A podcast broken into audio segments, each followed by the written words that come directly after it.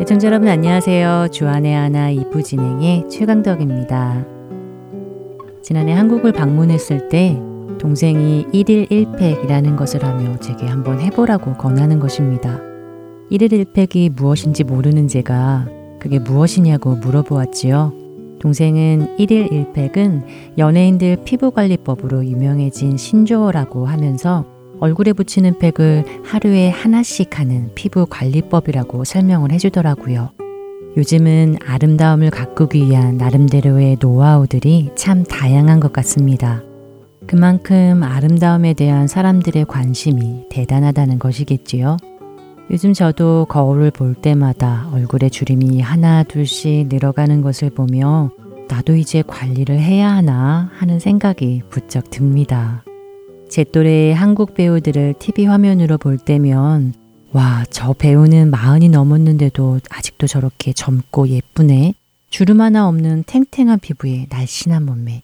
아이 엄마라는 것이 믿어지지 않는 그들이 순간적으로 부럽다는 생각이 들기도 합니다. 피부 관리를 받아 얼굴이 환해진 친구를 볼 때면 솔깃해지기도 하고 말이지요. 나이가 들어가도 아름다워지고 싶은 마음은 어쩔 수가 없는 모양입니다. 물론 아름다워지기 위해 자신을 가꾸는 것은 나쁘지 않은 일이라 생각합니다. 나이가 들어가도 자신을 가꾸는 것은 필요하지요. 그런데 얼마 전 인터넷을 통해 반가운 얼굴을 보게 되었습니다. 오랜만에 소식을 듣게 된 그녀를 보는데 그 얼굴이 얼마나 아름답고 빛이 나던지요. 그녀를 보면서 정말 우리가 가꾸어야 할 아름다움이 무엇일까 다시금 생각해 보게 되었습니다. 먼저 첫 찬양 들으시고 말씀 계속 나누겠습니다.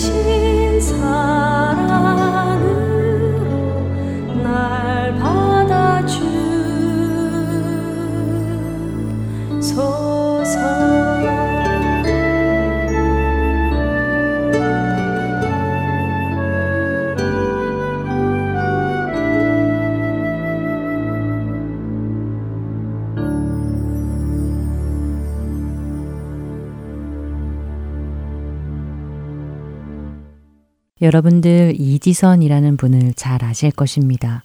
지난 2000년 그녀가 대학교 4학년이던 시절 학교 공부를 마치고 돌아가던 중 음주 운전자가 낸 사고로 그녀는 온몸에 3도 화상을 입고 수십 번의 수술을 받아야만 했었습니다. 그런 그녀가 얼마 전 미국 UCLA에서 사회복지학 박사 학위를 받고 한국으로 돌아왔다는 소식과 함께 어느 교회에서 그동안의 이야기를 나눈 것을 인터넷을 통해 볼 수 있었는데요. 오랜만에 보게 된 그녀가 너무 반가우면서도 여전히 화상으로 일그러져 있는 얼굴을 보고 있자니 그녀를 바라보고 있는 제가 다 미안해지고 마음이 힘들었습니다. 녹아내리고 쪼그라든 피부를 재생하기 위해 40번이 넘는 대수술을 하였다고 하니 그녀가 그동안 견뎌야 했을 고통의 무게를 우리가 무엇으로 헤아릴 수 있을까요? 사람들과 마주하기조차 어려운 지금의 모습이지만 그러나 그녀는 이렇게 말합니다. 다시는 돌이킬 수 없는 이 얼굴을 갖고 살아간다 하더라도 다시 예전으로 돌아가고 싶지 않다고 말입니다.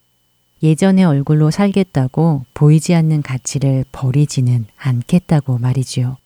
그 고난을 통해 하나님께서 너무나 많은 은혜를 누리게 하셨기에 그 복을 놓치고 싶지 않다고 말하는 그녀를 보는데 제 스스로가 한없이 부끄러워졌습니다. 이 고백은 정말 중요한 것이 무엇인지 영원의 가치, 진리를 아는 사람만이 할 수 있는 고백일 것입니다.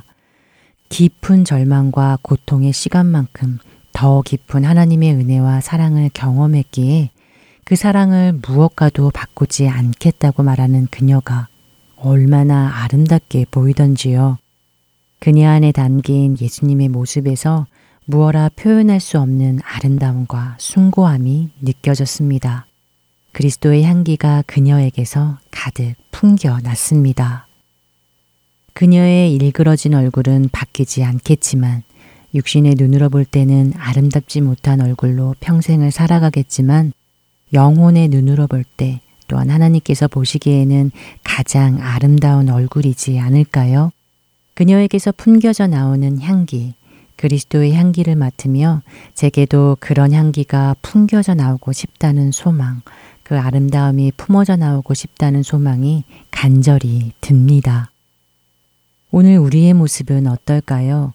주님 앞에서 우리의 영혼의 얼굴은 얼마만큼 아름다울런지요.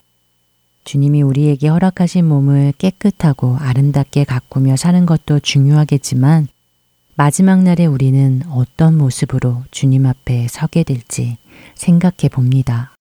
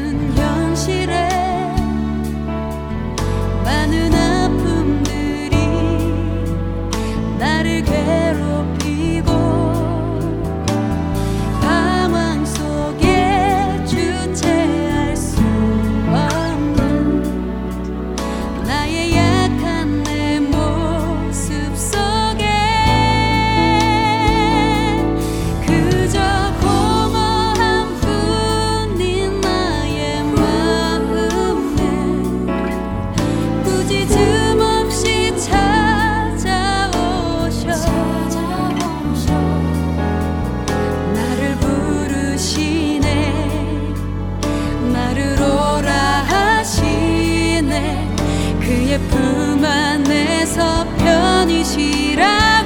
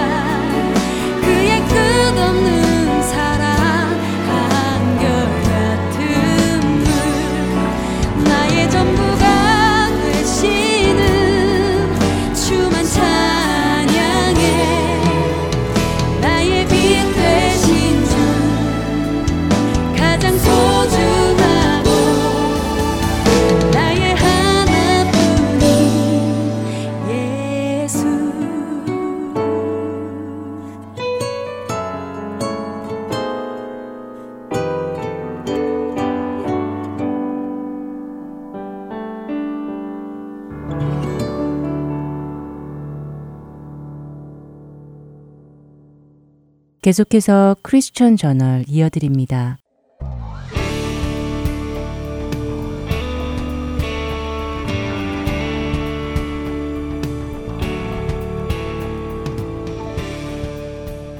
여러분 안녕하십니까? 크리스천 저널의 강승규입니다. 크리스천 저널 이 시간은 세계 기독교계의 소식과 우리 기독교인들이 알아야 할 소식들을 한 주간 모아 전해드리며 그 중에 한두 기사를 선택하여 우리 크리스천들이 어떤 관점으로 이런 사건들을 보아야 할지 함께 생각해 보는 시간입니다. 먼저 뉴스를 전해드리겠습니다. 첫 번째 소식입니다. 이집트에 있는 기독교인들이 최근 카이로의 성 베드로 성당과 성 바오로 성당에서 발생한 자살 폭탄 테러 용의자들을 공개적으로 용서한 것으로 알려졌습니다. 이집트의 수도 카이로 중심부에 있던 콥트교의 총본산인 이 교회에서는 지난해 12월 11일 주일 오전 예배 중에 자살 폭탄 테러가 있었습니다. 이 테러로 인해 25명이 사망했고 49명의 부상자가 생겼으며 대부분의 희생자는 여성과 어린 아이들이었던 것으로 보도가 되었습니다. 이번 사건이 난 후 이집트 콥틱교 안바 앙가엘로스 사제는 지난 4일 발표를 통해 이번 테러로 25명이 목숨을 잃고 49명의 부상자가 나왔으나 우리는 테러범들을 용서했다라고 밝혔습니다. 앙가엘로스 사제는 미국 크리스천 포스트와의 인터뷰에서 테러 공격에 대한 책임이 누구에게 있느냐 하는 것은 중요한 문제가 아니다. 박해받는 기독교 공동체는 공격에 대해 복수로 대항하지 않을 것이다 라고 밝혔습니다.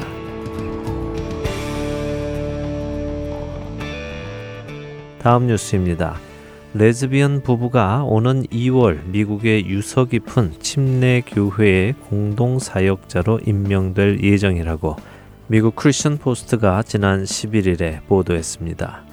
보도에 따르면 셀리 사라트 목사와 마리아 스웨링겐 목사는 오는 2월 26일부터 미국 워싱턴 소재의 155년 된 갈보리 침례교회 목회자로 활동할 예정인 것으로 알려졌습니다. 법적인 부부인 이 두 사람은 지난 2015년에 목사 안수를 받은 것으로 알려졌습니다. 이번 사역을 맡게 된 것에 대해 스웰링겐 목사는 자신의 페이스북에 새로운 역할을 맡게 됐다는 소식에 우리 모두 너무 기뻤다. 우리와 함께 일해온 많은 분들에게 감사와 축복을 전한다. 우리 앞에 놓여진 모든 것들로 인해 하나님께 감사드린다 라고 자신의 소감을 표명했습니다.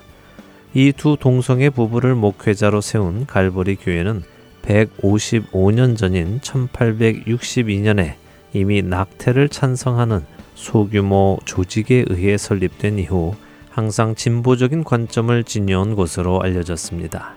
이번 이 두 동성애 부부를 목회자로 초빙한 청빙위원회의 캐롤 블라이스 회장은 성경에서 하나님께 쓰임받은 믿음의 영웅들의 삶을 보면 당시의 관점에서는 쓰임받을 수 없는 조건들을 가진 사람들이 대부분이었다. 그럼에도 불구하고 하나님께서는 그런 남녀를 선택하셨고 그분의 일을 행하셨다라고 말하며 이번 이 두 동성애자 목회자에게 교회를 맡기는 것 역시 하나님께서 인도하신 것이라고 밝혔습니다. 갈보리 침례교회는 그동안 남침례교단에 속해 있었지만 지난 2012년 교리적인 불일치로 인해 남침례교단을 떠난 것으로 알려졌습니다.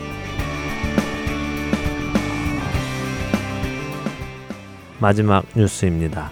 미국 장로교단인 PCUSA의 대규모 연례 대학 집회에서 바벨탑 이야기는 myth, 즉 신화이며 하나님께서 바벨탑에 내린 심판의 사건은 다양성을 향한 하나님의 거룩한 인도하심이라고 칭한 사실이 있어 논란이 되고 있습니다. 크리스천 포스트지에 따르면 아틀란타에 소재한 존슨 C. 스미스 신학 대학교의 총장인 폴 로버츠 목사는 지난 1월 2일부터 5일까지 노스캐롤라이나 몬트리트에서 열린 대학생들을 위한 컨퍼런스에서 이와 같은 강의를 한 것으로 알려졌습니다. 천여 명이 넘는 학생들이 참석한 이번 컨퍼런스는 바벨을 넘어서라는 주제로 열렸는데요. 이날 강사를 맡은 폴 로버츠 목사는 성경 속에 등장하는 바벨탑 사건을 신화라는 장르의 문학으로 소개를 하며 성경이 이런 문학적 장르를 사용한 이유는 역사적 사실을 이야기하기 위함이 아니라 이런 이야기를 통해 하나님과 진리 그리고 하나님의 사람들이 어떻게 이 세상에서 쓰임을 받는지를 설명하기 위해서이다라고 말했습니다. 특별히 그는 하나님께서 바벨의 사람들을 흩으시고 그들에게 다른 언어를 주신 것은 심판이 아니라 다양성을 위한 것이라고 주장했습니다. 뉴스를 마칩니다.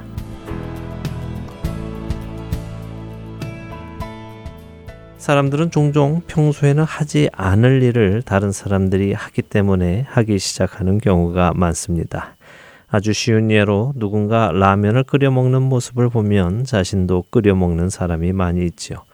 도움이 필요한 누군가를 보았을 때 도와줄까 말까 갈등하다가도 다른 어떤 사람이 나서서 도와주는 것을 보면 자신도 용기를 내어 도와주게 됩니다.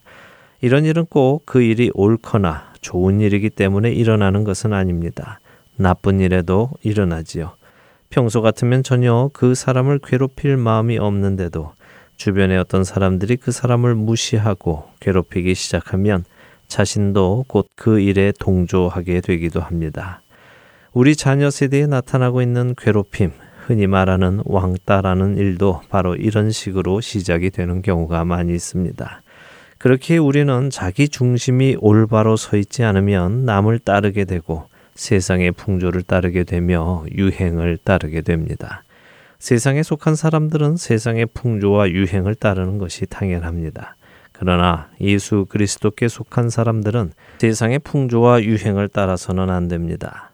언제나 모든 것의 기준이 되시는 하나님의 말씀을 붙들고 자기 중심을 그 진리의 말씀 위에 굳게 세워 잡아야 할 것입니다.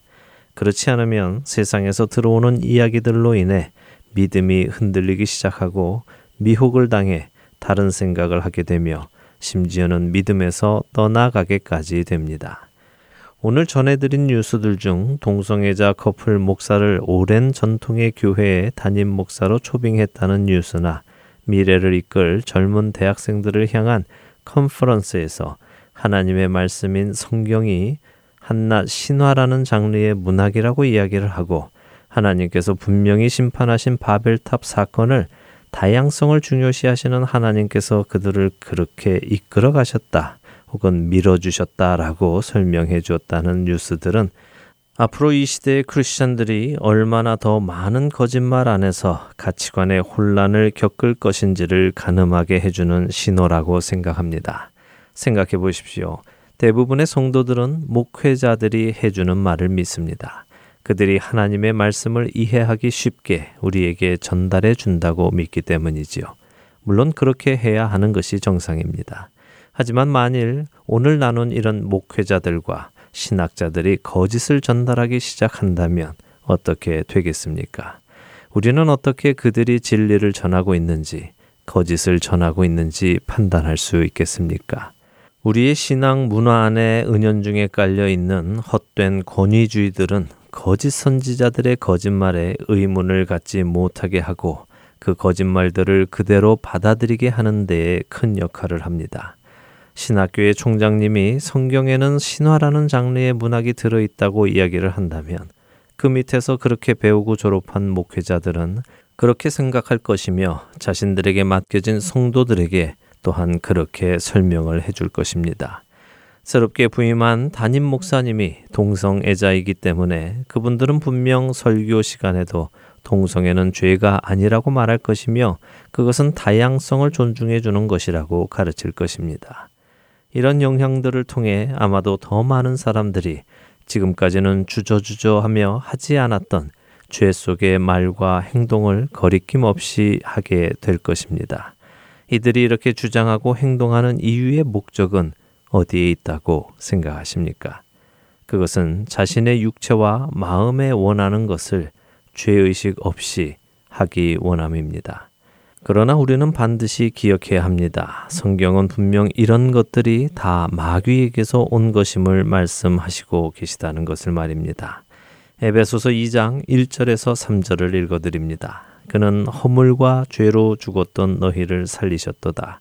그때 너희는 그 가운데서 행하여 이 세상 풍조를 따르고 공중의 권세 잡은 자를 따랐으니 곧 지금 불순종의 아들들 가운데서 역사하는 영이라.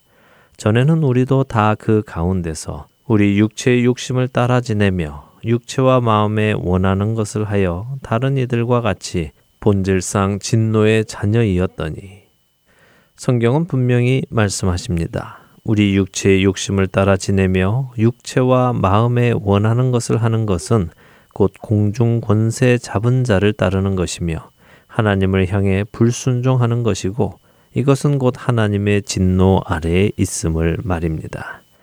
이 시대를 살아가는 우리는 미혹받지 않기 위해 믿음 안에 굳건히 서기 위해 그리고 생명 안에 거하기 위해 성경의 말씀을 끊임없이 읽으며 진리를 캐내어야 할 것입니다. 미혹받지 마십시오. 다른 어떤 문화로나 철학으로나 풍조나 유행으로 판단하는 것이 아니라 변치 않으시는 하나님의 말씀으로 모든 것을 판단해야 하는 것입니다. 크리스천 저널 마치겠습니다.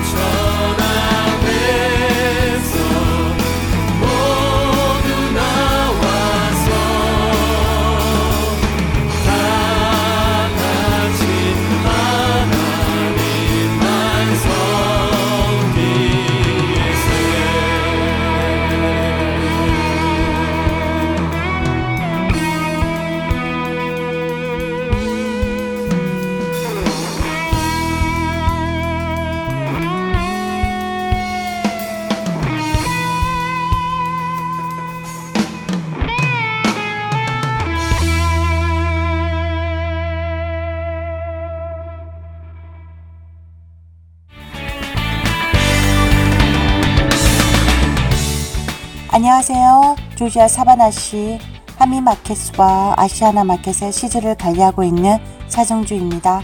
하나님의 인도 아래 이렇게 복음 방송 시즈를 들고 전하게 되어 너무 감사합니다.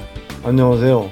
뉴저지 에디슨 하나님 앞에 CD를 놓고 있는 정기철입니다. 하나님의 은혜를 전하게 되어서 너무 감사합니다. 안녕하세요. 저는 아리조나주 그랜델에 있는 아시아나 마켓에 CD를 비치하고 있는 봉사자 오미숙입니다. 이렇게 복음 CD를 듣고 전하게 되어 기쁩니다. 감사합니다. 안녕하세요. 저는 뉴욕주 플러싱에서 잔치잔치의 복음방송 CD를 비치하고 있는 봉사자 송대욱입니다. 예수 그리스도의 구원의 복음은 복음을 전달받은 사람들을 통해 끊임없이 전해져 갑니다. 여러분도 복음의 전달자가 되실 수 있습니다. 복음 전파 사역에 동참하실 분들은 전화번호 602-866-8999로 연락 주시기 바랍니다.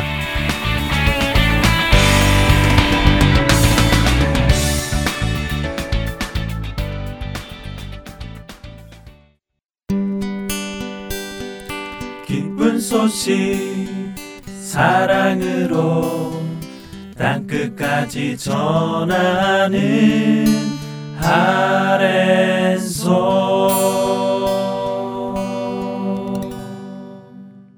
설교 말씀 함께 하시겠습니다. 캐나다 밴쿠버 그레이스 한인교회 박신일 목사님께서 로마서 8장 1절과 2절의 말씀을 본문으로 율법으로의 자유라는 제목의 말씀 전해 주십니다.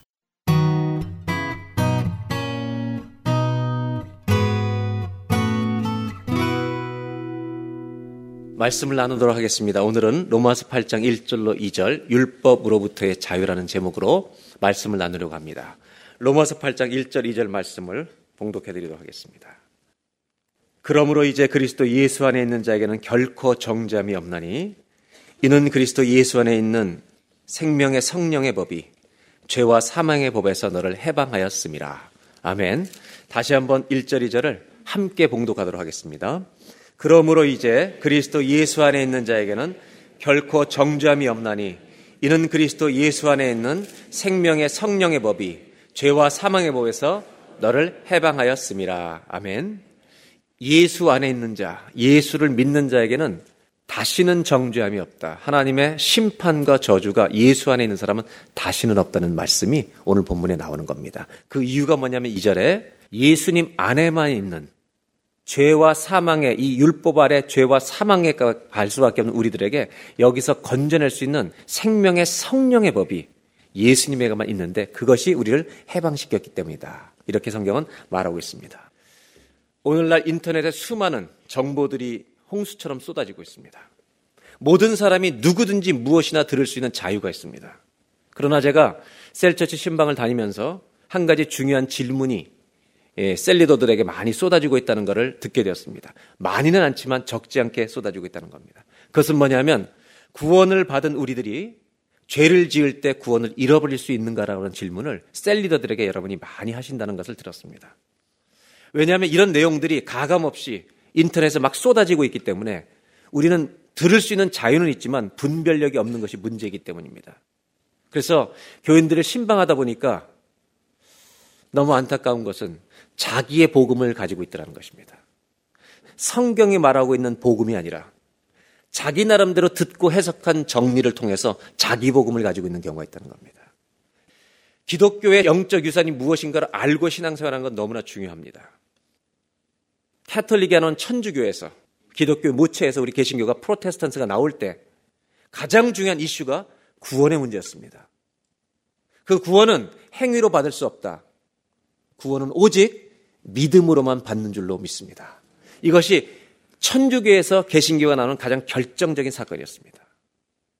성경 말씀을 잘못 해석하게 될 경우에 몇 개의 구절을 가지고 그런 것처럼 보여주는 구절을 가지고 구원론의 신학을 만들어버리는 이 위험에 빠지면 성경 전체의 흐름을 모른 채 무시한 채 몇 개의 구절을 구원론을 신학으로 만들어버리는 그런 주장을 하게 되면 어려움에 처한다는 겁니다.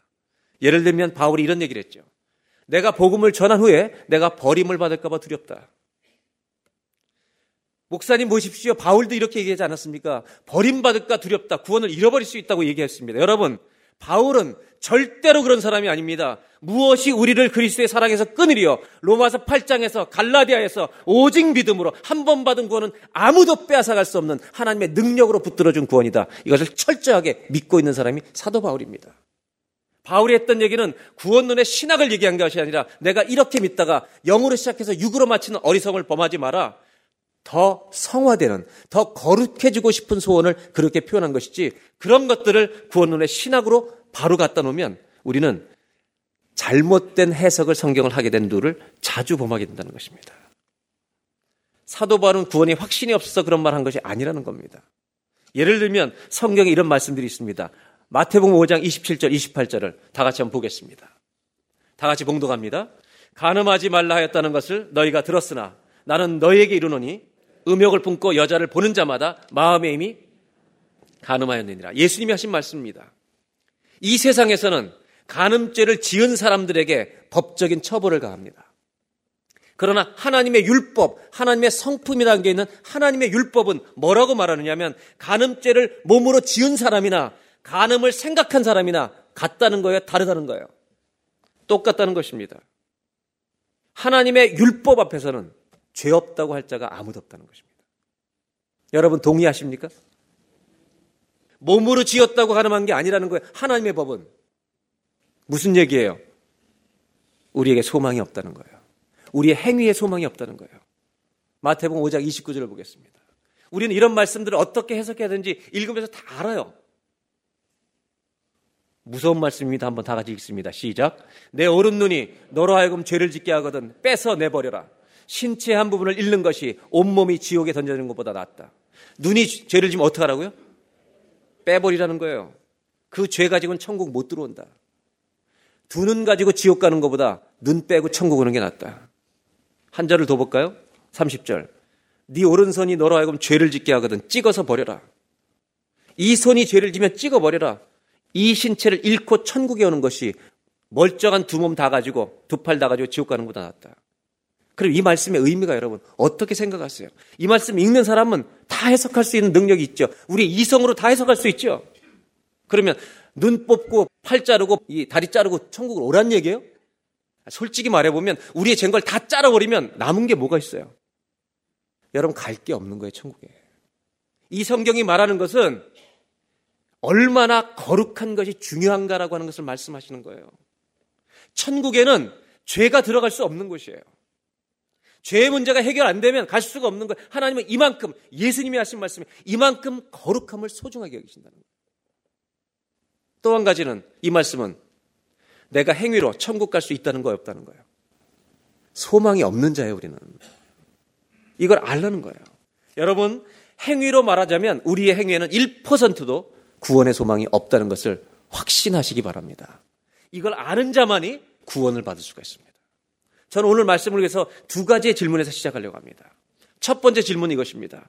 제가 오늘 설교하는 목적 자체가 구원을 잃어버릴 수 있다고 하는 이러한 생각으로부터 성경적인 구원이라고 하는 것을 정립하는 데 있다는 것을 염두에 두시기 바랍니다.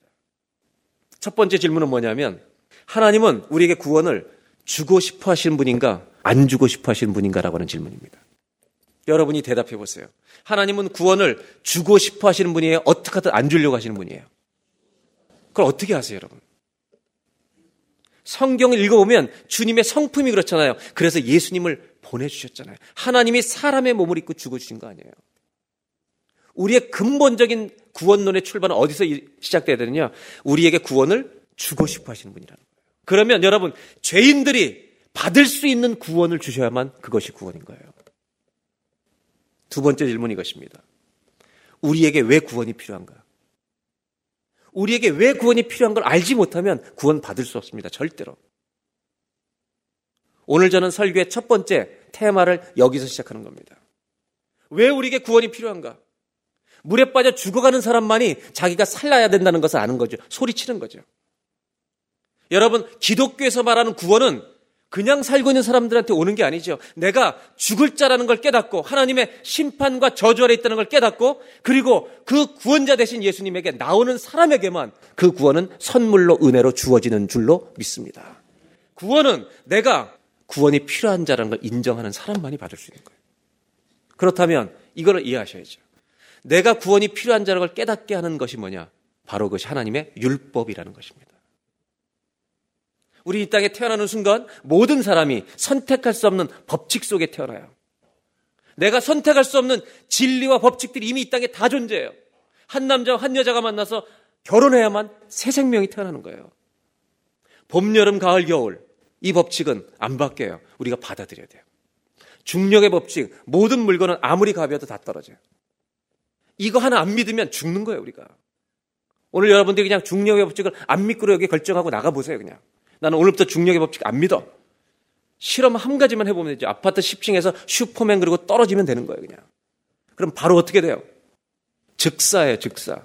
내가 선택할 수 없는 법칙들이 존재해요. 똑같이 창조주 하나님 뭐라고 말씀하시냐? 우리는 태어나는 순간 하나님의 법 아래 태어나는 거예요. 이 법 아래. 법이라는 건 뭐냐? 내가 그 법을 지키느냐 안 지키느냐, 내가 죄인이 아니냐를 분별하는 기준이 법이에요. 고속도로에 최고 속도 표지판이 딱 붙어 있다는 말은 내가 법을 어기고 있는지 안 어기고 있는지 알려주는 나침반과 같은 거예요. 근데 하나님의 율법에 딱 서보니까 우리는 죄투성이라는 걸 알게 되는 거죠. 왜? 간음을 하는 것도 죄는데 생각만 해도 죄라고 하니까. 거짓말 하는 것도 죄인데 거짓말 하고 싶은 마음만 먹어도 죄니까. 시기를 하는 것도 죄인데 시기하고 싶은 마음만 생각만 들어도 죄니까. 우리는 율법에 나만 할 게 없다는 거예요. 그래서 신명기 27장에 뭐라고 말씀하고 있냐? 구약 성경은 사실은 율법을 가르쳐 주는 책이에요. 보겠습니다. 다 같이 읽습니다. 시작. 율법의 말씀을 실행하지 아니하는 자는 저주를 받을 것이라 할 것이요. 모든 백성은 아멘 할지는. 여러분 뭐라고 얘기했느냐? 우리에게 심판과 저주가 오는 가장 중요한 원인은 다른 것이 아니라 율법대로 살지 않기 때문에 저주가 오는 거예요. 이것이 구약의 결론이에요. 그래서 죄의 삭선 사망이다. 그 죄를 알게 해주는 게 뭐냐? 율법이라는 거예요.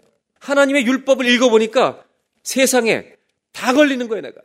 또 한 가지. 하나님은 예식적으로 저주라고 하는 말씀하신 게 있어요. 음식을 부정한 것, 정한 것 나누시는 것처럼.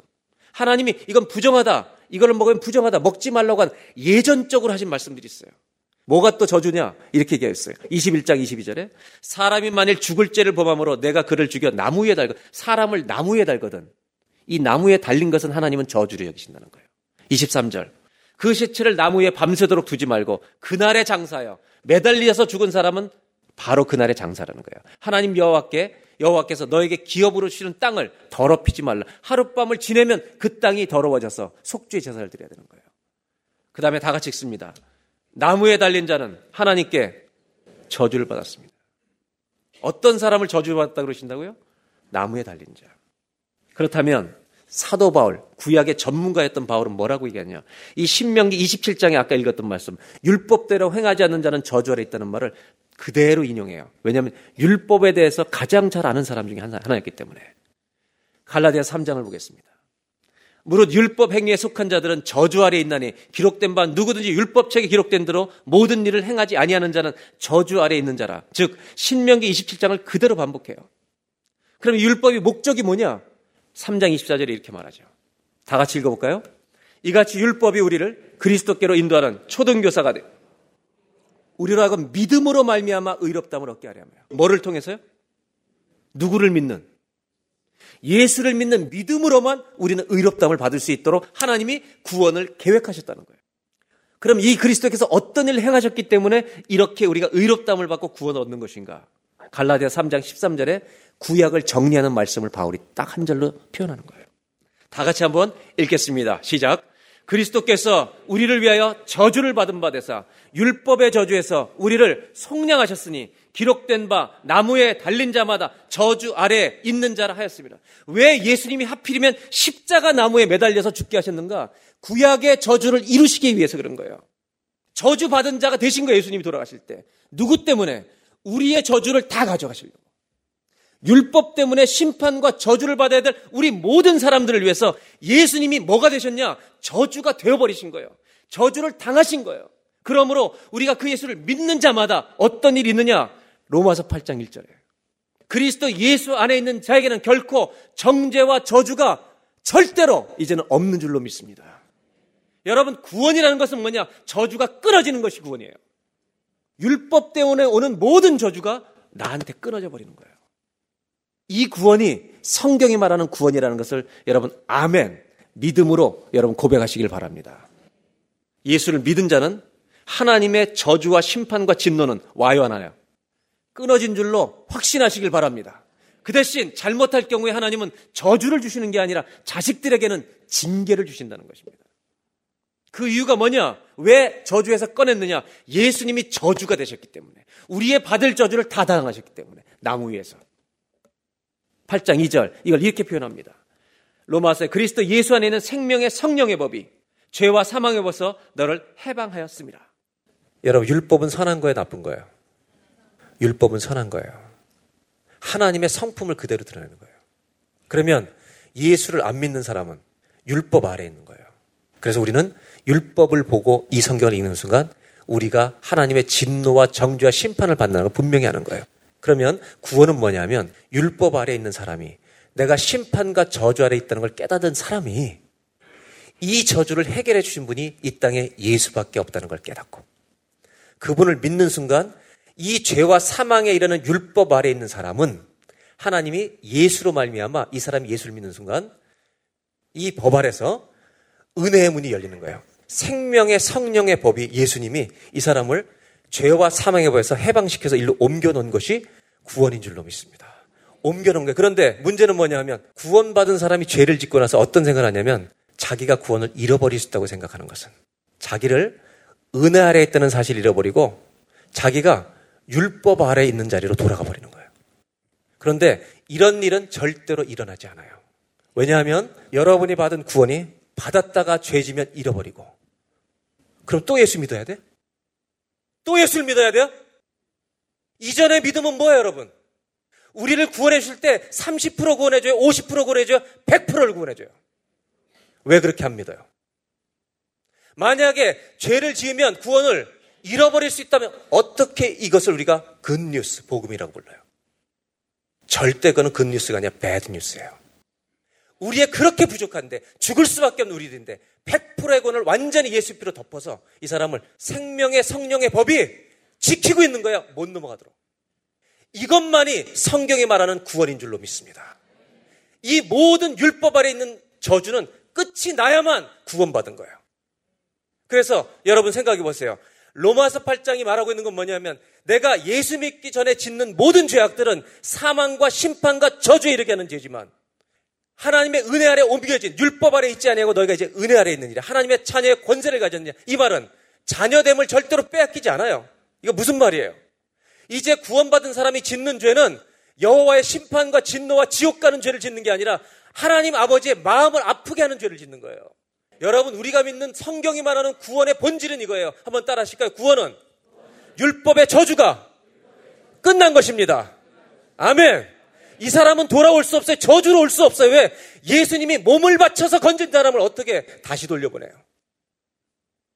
성경이 말하는 구원은 100%의 구원이에요. 이 사람의 죄를 30%만 용서한 것도 아니고 50%만 용서한 것도 아니고 과거만 용서한 것도 아니고 처음부터 끝까지 죽는 날까지 이 사람의 전체를 예수의 피로 덮어준 것만이 구원이라는 것을 이것이 성경이 말하는 구원이라는 것을 여러분 다 성경의 말씀 위에 서서 이 구원을 붙드셔야 평생 구원의 감격이 있지.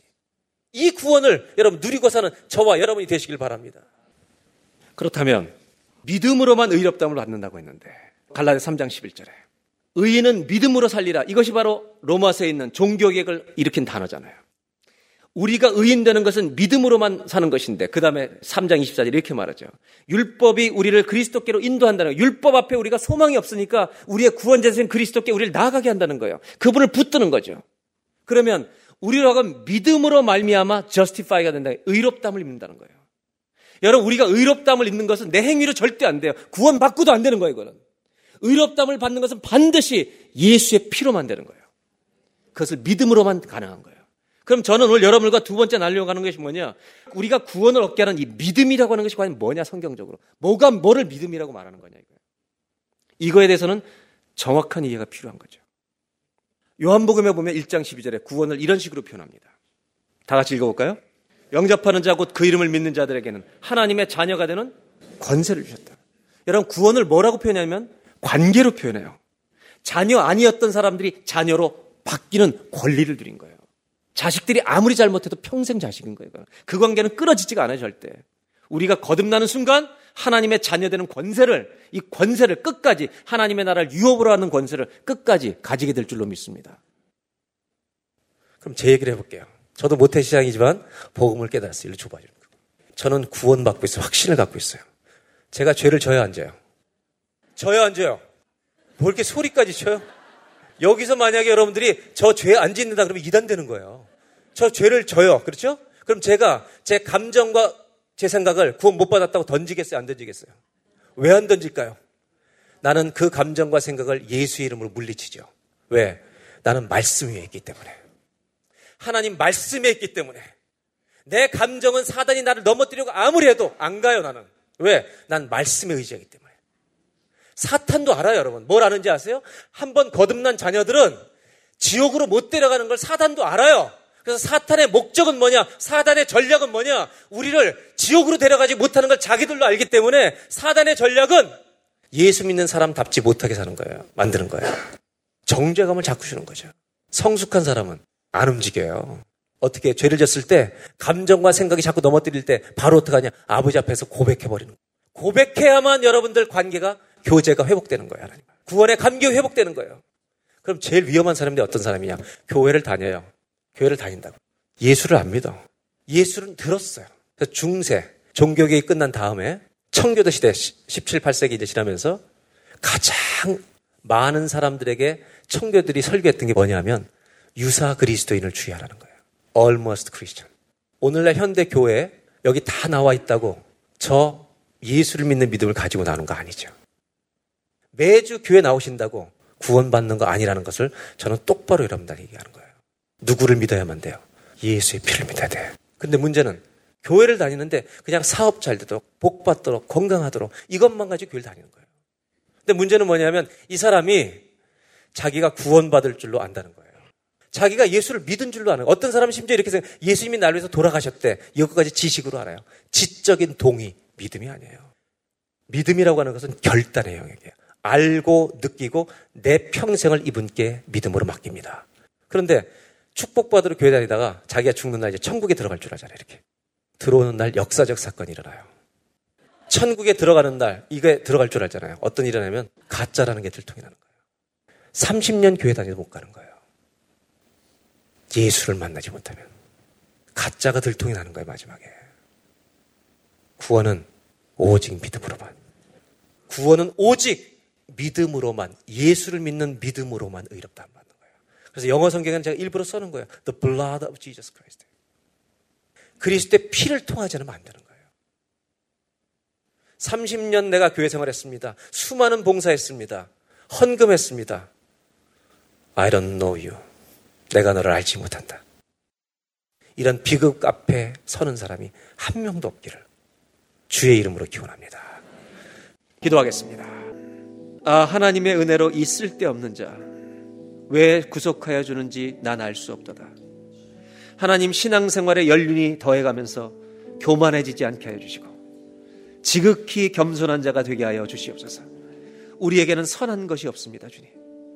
은혜가 아니면 구원 받을 수 없고 구원을 지켜낼 수도 없습니다. 하나님이 우리에게 주신 구원은 불완전한 구원이 아니라 예수님의 몸을 바쳐서 우리 생명을 건져낸 완전한 구원인 줄로 믿사오니 오히려 그 은혜의 깊이를 그 높이를 은혜의 길이를 은혜의 넓이를 점점 더 깨달아 갈수록 우리가 성화되어 갈 줄로 믿습니다. 성령의 도우심으로 말미암아 아버지 우리가 날마다 예수 닮아가는 복을 누리게 하여 주시옵소서. 오늘 예수님을 믿기로 결정하는 사람들에게 하나님 영생을 주시옵소서. 구원과 천국을 허락하여 주시옵소서. 하나님의 자녀가 되는 권세를 저희들의 인생에 오늘 완전하게 부어 주실 줄로 믿습니다. 주님을 찬송하며 예수님의 이름으로 기도하옵나이다.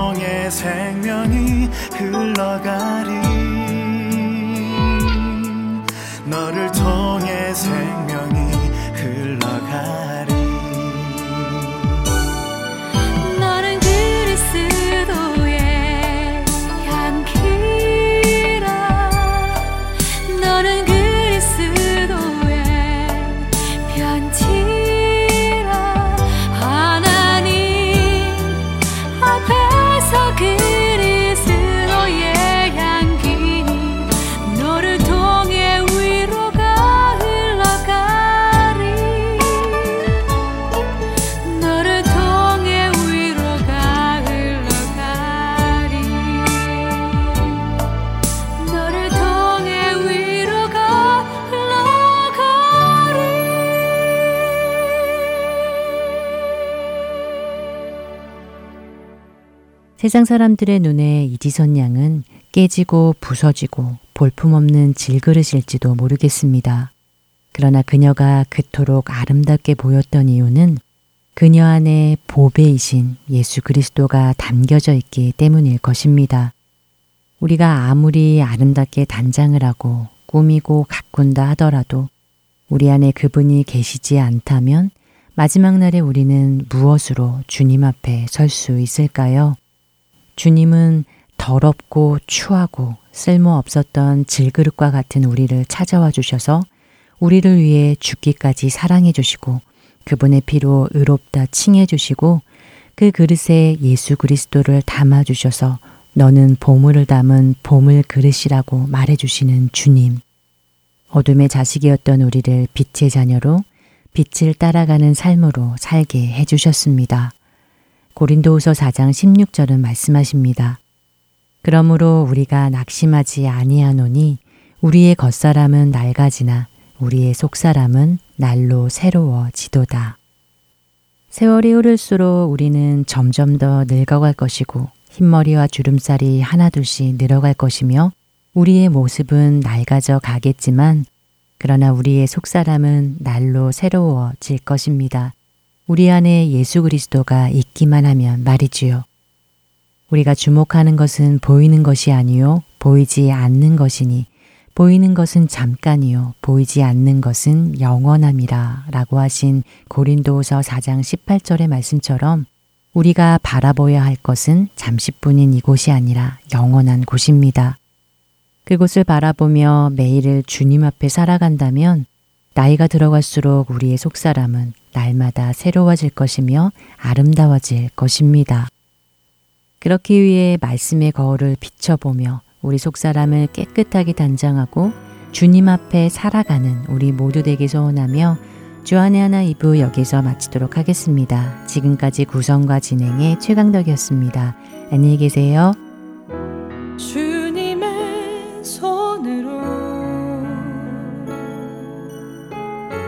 주님의 생기로 그대를 지으셨네.